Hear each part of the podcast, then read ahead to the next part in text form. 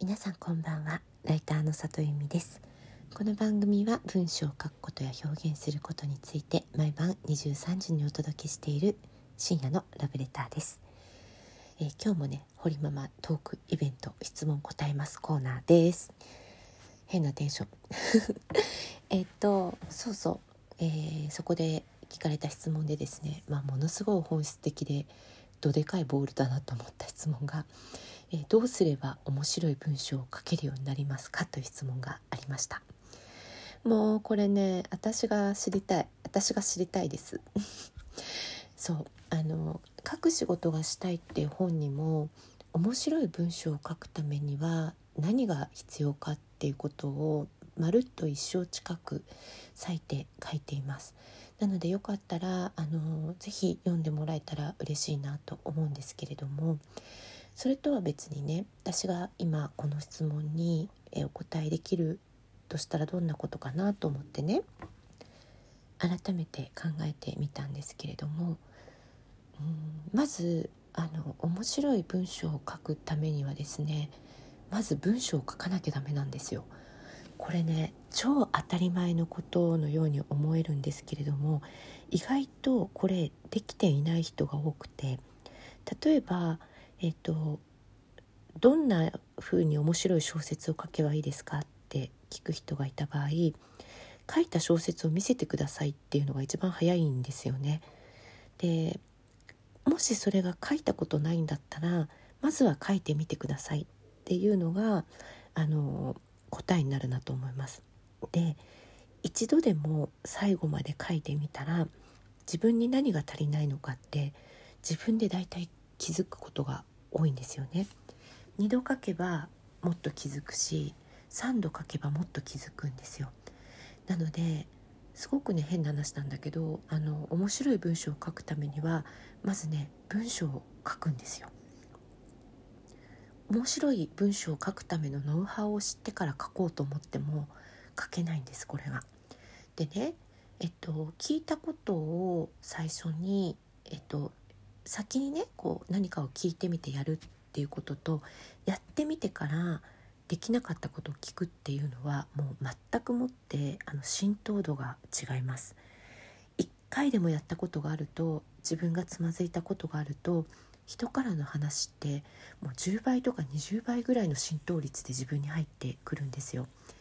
でも一度もやったことがないと、えっと、それってあのなかなか入ってこないんですよね。でもちろんあの実際その文章を書いたことない人って多分いないと思うから書いたことはあると思うんですけれどもえっとそうだな面白い文章ってどうやって書けばいいんだろうと思いながら書くっていう作業を繰り返す。でその上でどこが自分がうまくいってないのかっていうことを質問するっていうのが多分面白い文章に近づく、えーと、秘訣かなというふうに私は思っています。で今自分で考えた風に言いましたけどこれねあの作家の森博さんが本に書いてらっしゃったことであの小説家になるには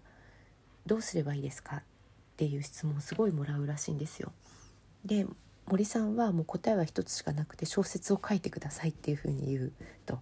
でもし小説家になりたいと思っていてまだ書いていない一冊書き上げていないのであればまずそれをしましょうっていうことをおっしゃっていてでまあ今私が話したようなことをあの説明されてたんですね。で私自身もなんか小説書いてみたいって思いながらも実は一冊も小説に関しては書いたことがなくてですね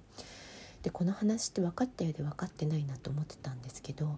まあ、書籍を一冊書いてみるともうね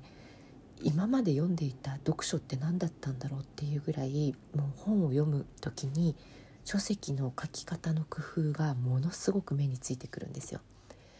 で自分の書籍辞書を書いた時もやっぱりいやもうなんか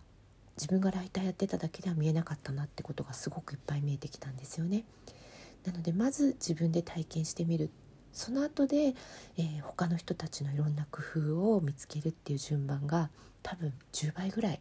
早いなっていうふうに思います。でちなみにですね私のライター講座というのは、えーと、まずですね皆さんがやったことがないことをやってもらいます課題でやってもらってでやってもらった後に解説をして、えーと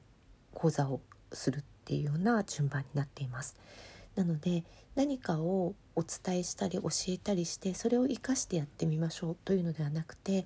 皆さんにまずはトライしていただいてどこでつまずいたかを教えてもらってそれに対して、えっと、こういう解決策もあるかもしれないとかこういう考え方もあるかもしれないっていうことを提示するというねやり方をしています。なので、えっと、皆さん予習をしてきていただいてる感じかな。えー、先に自分でやってもらうでそうすると、えー、私がお話しさせていただくこともすごく浸透するんじゃないかなと思ってそういうふうにやっています。えー、面白い文章をどうやったら書けるようになりますかって聞いてくださった方なんですけれども是非まずは自分でいっぱい書いてみてください。そこで何がつまずいてるんじゃないかっていう仮説を立ててみてでその後あのいろんな人に質問してみたり他の人はどんな文章を書いてこの、